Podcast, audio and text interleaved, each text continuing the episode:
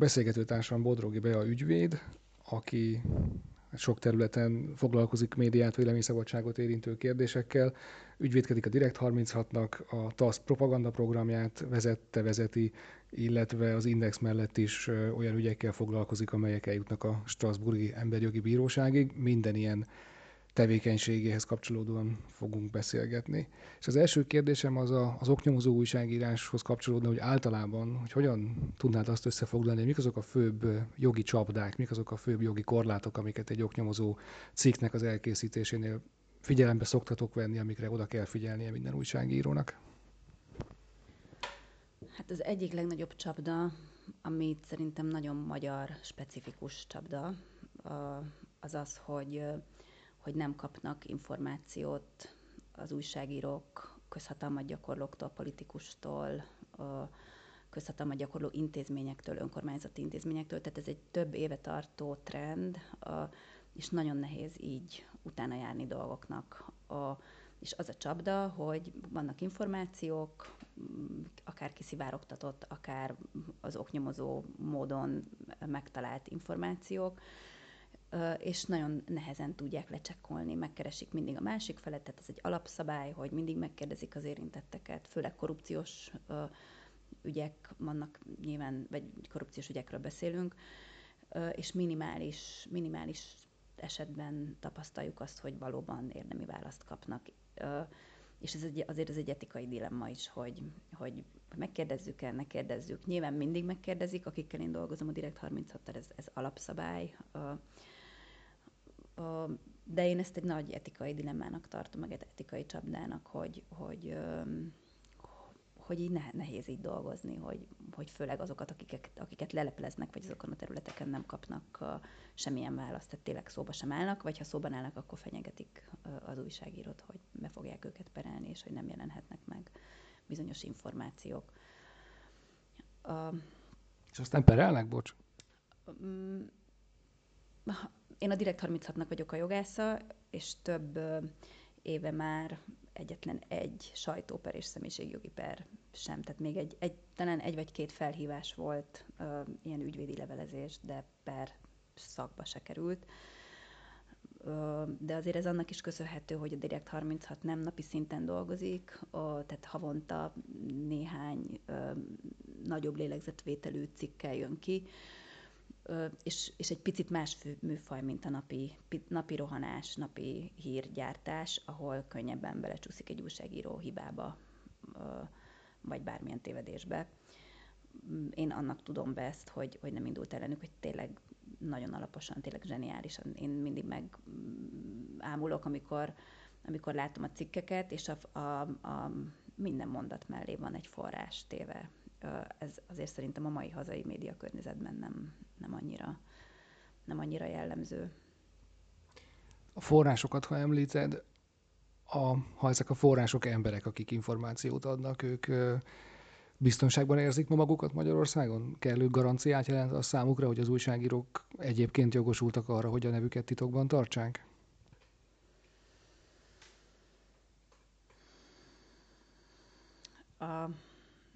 Azért dilemmázok ezzel kapcsolatban, mert is szerintem, tehát vannak ügyek, és most is vannak olyan folyamatban lévő ügyek, amelyekről ügyvédi titoktartás miatt nem fogok tudni beszélni, de egyrészt azt tudom mondani, hogy ez egy valós veszély, hogy az újságírók a forrást nem tudják megfelelően megvédeni, és nem azért, mert ők felelőtlenek lennének, hanem azért, mert a jogalkalmazók nem ismerik a forrásvédelmi szabályokat, ha pedig ismerik, akkor nem megfelelően alkalmazzák. Másrészt pedig azért ez is egy újságírói etikai kérdés, hogyha utána jársz és valamilyen ügyön dolgozol, akkor egy forrás az nem elég. Tehát nyilván kell több forrást is szerezni, főleg hogyha egy ilyen nagyobb korrupciós ügyről, vagy olyan nagyobb tényfeltárós cikkről van szó, több információt is beszereznek, és próbálják úgy megírni a cikket, hogy minél kevésbé legyen felismerhető a forrás. Ezt nyilván erre nincsen garancia, de az újságíró és a forrás között egy nagyon transzparens kommunikációnak kell lenni, hogy mire használják föl, és hogy ennek mik a veszélyei. Még egy mondattal visszatérve arra, hogy nem kapnak az újságírók információt a különböző politikusoktól, hivataloktól, hogy ezzel kapcsolatban valamilyen jogi eljárásra volt nálatok kísérlet? Hogy kikényszerítsetek választ? Hát a TASZ-nál igen, és azt gondolom, hogy ez lesz most egy irány, hogy megkeressük azokat a jogi lépéseket, amit lehet tenni, meg amit el lehet indítani.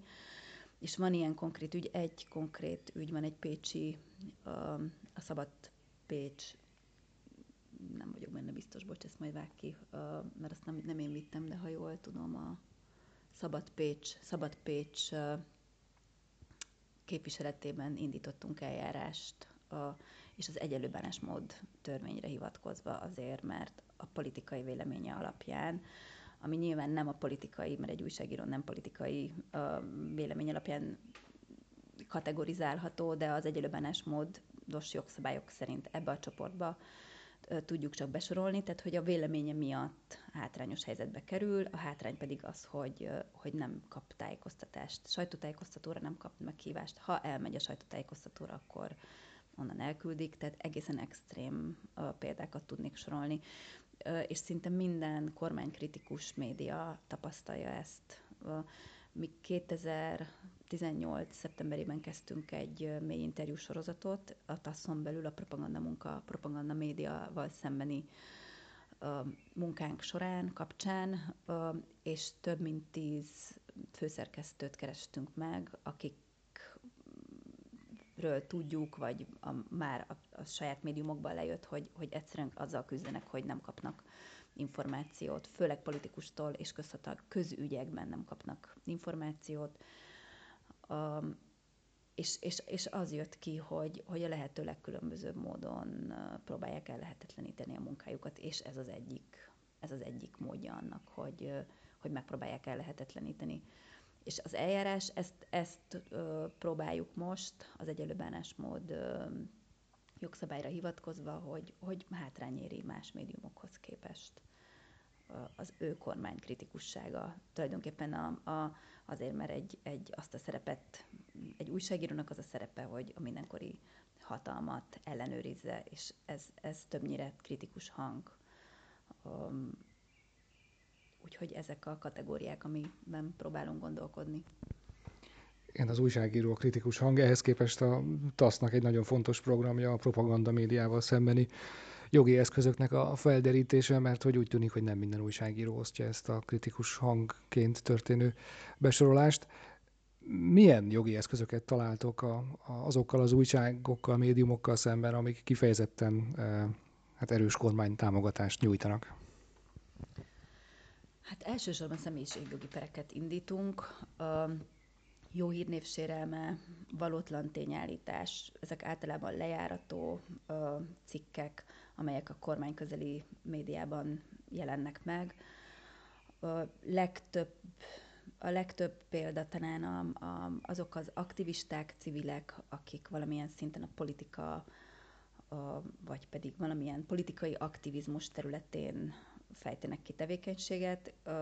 Tehát bárki, aki a kormánnyal szemben kritikus, azzal szemben elég hamar megjelenik egy lejárató kampány, és egy lejárató cikksorozat, ami megjelenik mondjuk a 888-an, utána átmegy az Origóra, lejön a TV2-n. Ha vidéki, akkor nyilván a megyei lapok is hozzák. Tehát, hogy egy nagyon felépített, egységes rendszerről beszélünk, és ebben nagyon kicsi láncszemek azok az emberek, akikkel szemben történik ez a lejáratás.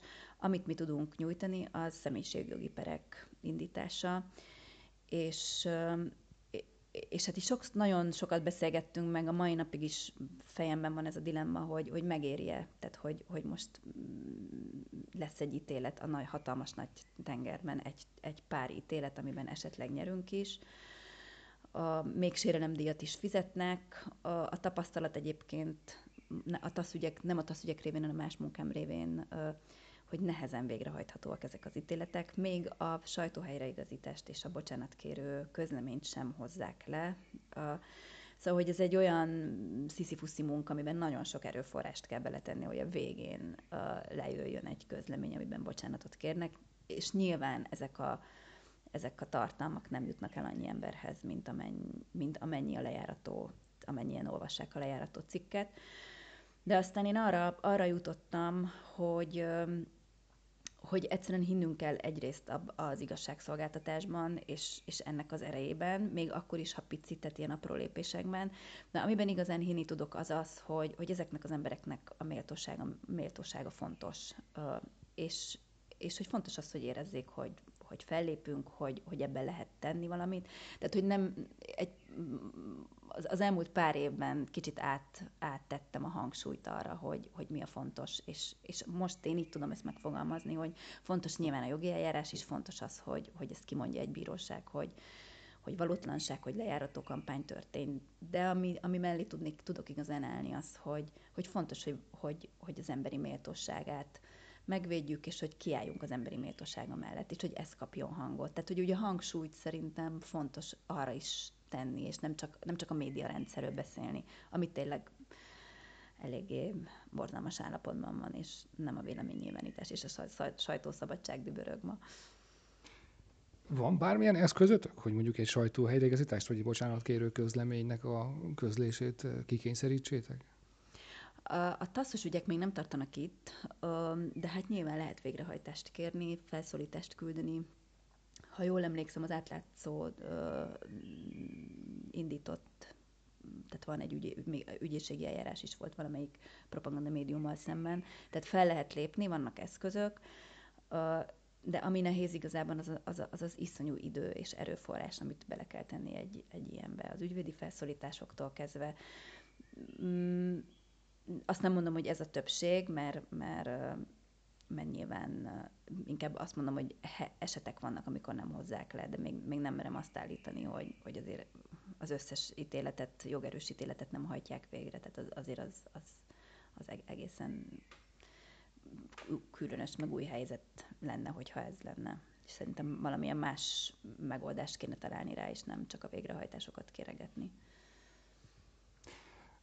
Amikor a magyarországi mozgástér teljesen beszűkül, akkor még mindig lehet menni külföldi nemzetközi fórumokra, és te vagy az egyik leggyakorlottabb olyan ügyvéd, akinek sajtószabadság, véleményszabadság témában a Strasbourgi Emberjogi Bíróság előtt van gyakorlata, vannak tapasztalatai.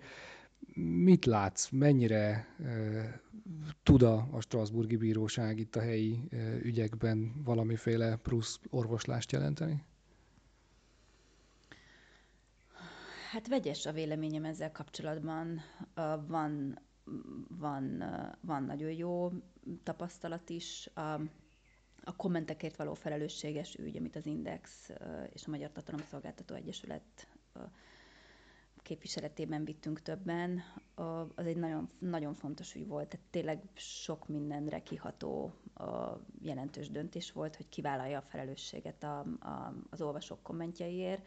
Tehát ez egy szerintem egy fontos ügy volt, és fontos volt a Strasbourgi Bíróságnak a jelenléte és a döntése. A propaganda típusú ügyekben, abban az esetben, hogyha a hazai jogorvoslat nem nyújt, hazai fórumokon nem kapunk megfelelő jogorvoslatot.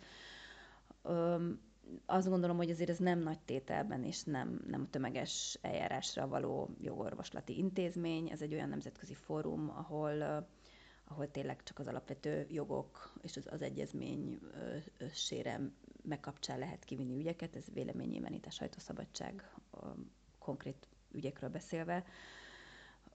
Ott inkább azokat látom célszerűnek kivinni, és olyan ügyeket vinni, amelyek egy médiarendszer, valamilyen a rendszer valamilyen hiányosságáról mutat rá, és azt próbálja orvosolni, hogy ne csak általánosságban beszéljek például a híresztelésnek az objektív felelőssége. Tehát, hogy egy politikus, ami azért változik már az itthoni jogalkalmazás során, és nem akarok ennyire negatív lenni, tehát kezd egy jobb jogalkalmazói gyakorlat kialakulni. Tehát, hogyha valaki, valamelyik politikus sajtótájékoztatót tart, megnyilvánul, véleményt mond, és erről a sajtó beszámol, akkor az hazai polgári jogi szabályok szerint objektív felelősség terheli a médiumot. Tehát amit mond a politikus vagy valamelyik közszereplő, azért ugyanúgy felel, mint az érint a média, aki lehozza ezt az állítását, vagy véleményét, közleményét.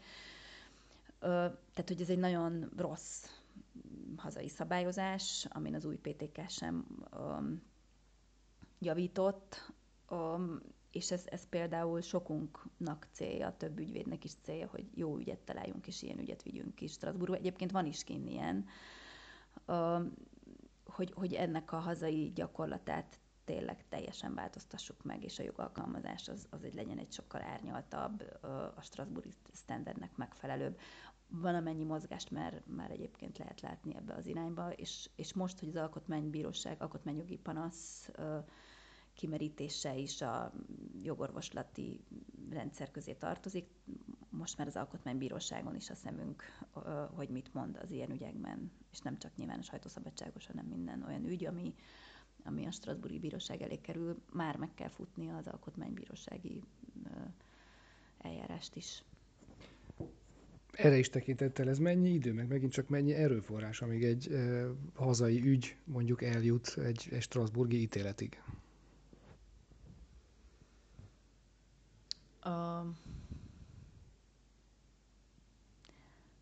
Hát 4-5-6 év akár. Tehát ez azért is mondtam, hogy nem szabad úgy tekinteni a Strasbourgi Emberi Jogi Bíróságra, mint egy gyors, reparatív eszközre. Tehát, hogy ez inkább a rendszer szintű problémákra alkalmas, azok rámutatására, meg azok jogorvoslására. Nem így jött létre, nem erre jött létre, de az évek során és az akkora ügyteher kapcsán nyilván nem tudott más csinálni, mint elmozdulni egy olyan irányba, hogy azokat az ügyeket veszi elsőbbségi ügykezelésként, amelyek rendszer szintű problémára mutatnak rá, amivel egyébként egyet tudok érteni bizonyos szinten, másik szinten pedig azért az egyszerű állampolgárnak a jogorvoslat, vagy az igazságszolgáltatáshoz való joga, sérül, hogy... Tehát ehhez kell egy ügyvéd, ehhez kell egy szakember, aki végig tudja vinni, de a hazai... Tehát, arról beszélünk, hogy a propaganda ügyekben képviseletet nyújtunk, és személyiségi pereket indítunk, az új PP alapján, az új polgári perrendtartás alapján ez szinte lehetetlen egy földi halandónak megugorni. Tehát olyan szinten bonyolították és nehézítették az eljárásjogi szabályokat, hogy érezhetően lecsökkent a magyar bíróságokon az ügyteher, tehát kevesebben fordulnak a bírósághoz, mert lehetetlen megugorni, vagy nagyon nehéz megugorni a keresetindításnak a feltételeit. Erről mondanál pár szót? Igen, 2018 óta új polgári perrendtartás szabályok vannak, amelyek alapvetően megváltoztatták az eljárási szabályokat, polgári ügyekben, és nekem csak a személyiségjogi sajtóperekre van rálátásom, de egy ügy előkészítése több hónapig is tarthat, mert az változott meg, hogy tulajdonképpen úgy kell megírni a keresetet, hogy mindennek benne kell lenni. Tehát az összes bizonyítékot és az összes olyan eszközt, olyan bizonyítékot, amit te föl akarsz használni, azt az első pillanattól kezdve be kell nyújtani a bírósághoz, és nem csak ez a teher, hanem az, hogy olyan apró formai követelményeket is előírnak, amelyekkel az ügyvédek is killódnak, tehát nem, hogy egy természetes magánszemély ügyvéd nélkül. Egyébként sajtópereket például, tehát hogy kitágult annak is a kör, ami ügyvédkényszeres, tehát hogy nem lehet bíróságra menni úgy, hogy nincs ügyvéded. És nyilván van egy rendszere az igazságszolgáltatásnak, amiben adnak ehhez segítséget, jogi támogatást, ügyvédi képviseletet, de hát tudjuk annak a hátrányát. Szóval mindenképpen azt gondolom, hogy az új PP-vel erősen szűkült az igazságszolgáltatáshoz való hozzáférés. És ez többen is. Tehát, hogy ez egy probléma. Tehát én úgy voltam pár héttel ezelőtt egy olyan bírósági tárgyaláson, ez 2019 áprilisáról beszélünk, ahol a bíró azt mondta, hogy neki ez az első ügye 2019-ben az új PP alapján, ami átment az összes szűrőn, és engedje meg, úgy nyitotta meg a teljes, hogy mindenkinek gratulál, hogy itt ülhetnek ezen a széken. Az alperesnek és a felperesnek is. És ez azért volt vicces, mert a bíró is, tehát hogy mindenki ugyanezt gondolja. Tehát a bírók is küzdenek az új PP-vel, és ott ültünk hárman, és tényleg nevettünk kínunkban. Mert teljesen találó volt a bírónak ez a megjegyzés, hogy 2019 áprilisa van, ez az első ügyem, amit tárgyalok, és gratulálok önöknek, hogy bejutottak a bíróságra, tehát tényleg ebből a szempontból szerintem túl technikai és túl adminisztratív igényeket támasztanak.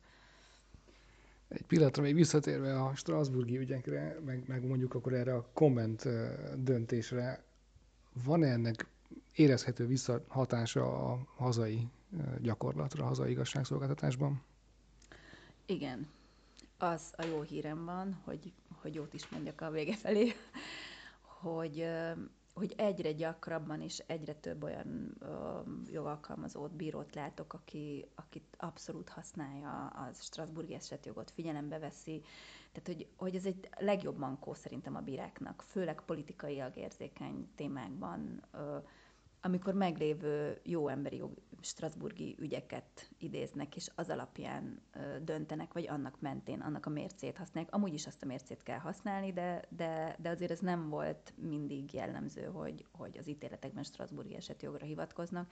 Nyilván itt nagyon tudatosan kell felperesként is, vagy alperesként is, attól függ, milyen pozícióban van az ember, de ez nekem mindig fontos volt, hogy ne legyen olyan.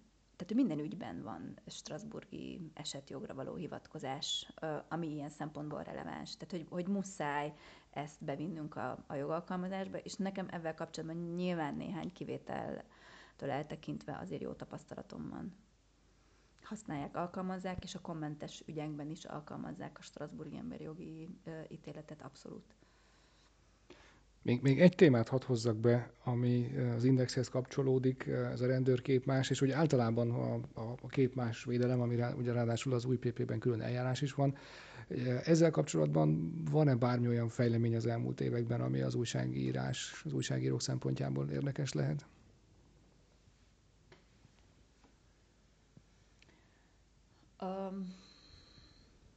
Én nekem ebben is az a pozitív tapasztalatom, hogy ez a nagyon hosszú eljárás folyam, 2 alkotmánybírósági határozat is, tehát hogy megérte, mert használják azt a mércét, amit az alkotmánybíróság ott javasolt és előírt kvázi az alsóbb bíróságoknak, akkor a kurjának,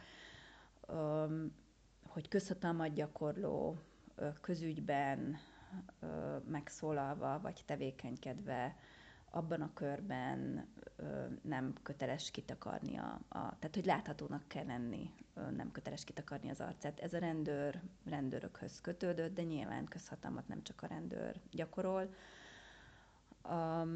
De ebben is azt látom, hogy megváltozott a gyakorlat. Az a fajta visszaélésszerű perlés, amit az ítéletet megelőzően zajlott, ez megszűnt, tehát hogy ez teljesen megszűnt, hogy a rendőrök kvázi megélhetési pereket indítottak, és tudták, hogy egyszer lehozta az Index, vagy valamelyik médium az arcomat egy tüntetésről, az 300 000, tehát hogy nettó mérték, és eljárásokat indítottak.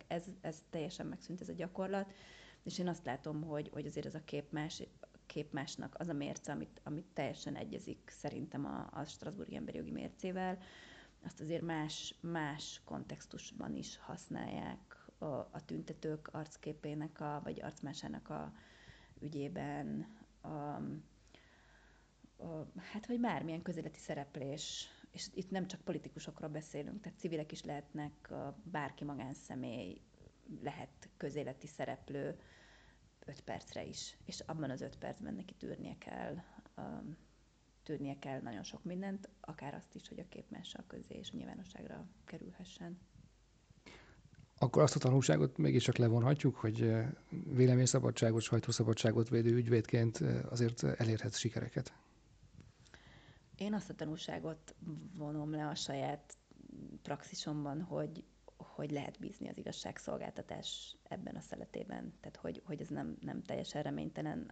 Média területen dolgozva azért nagyon, nagyon szkeptikusak, és nagyon rossz tapasztalataink vannak, és nagyon rossz trendek vannak, de én ezt a szeletét még úgy látom, hogy az igazságszolgáltatásnak működik, és nagyon sok jó bíró van, aki szerintem a szakmáját követve, és ezeket az alapmércéket követve látja el a munkáját. Köszönöm szépen! Szívesen!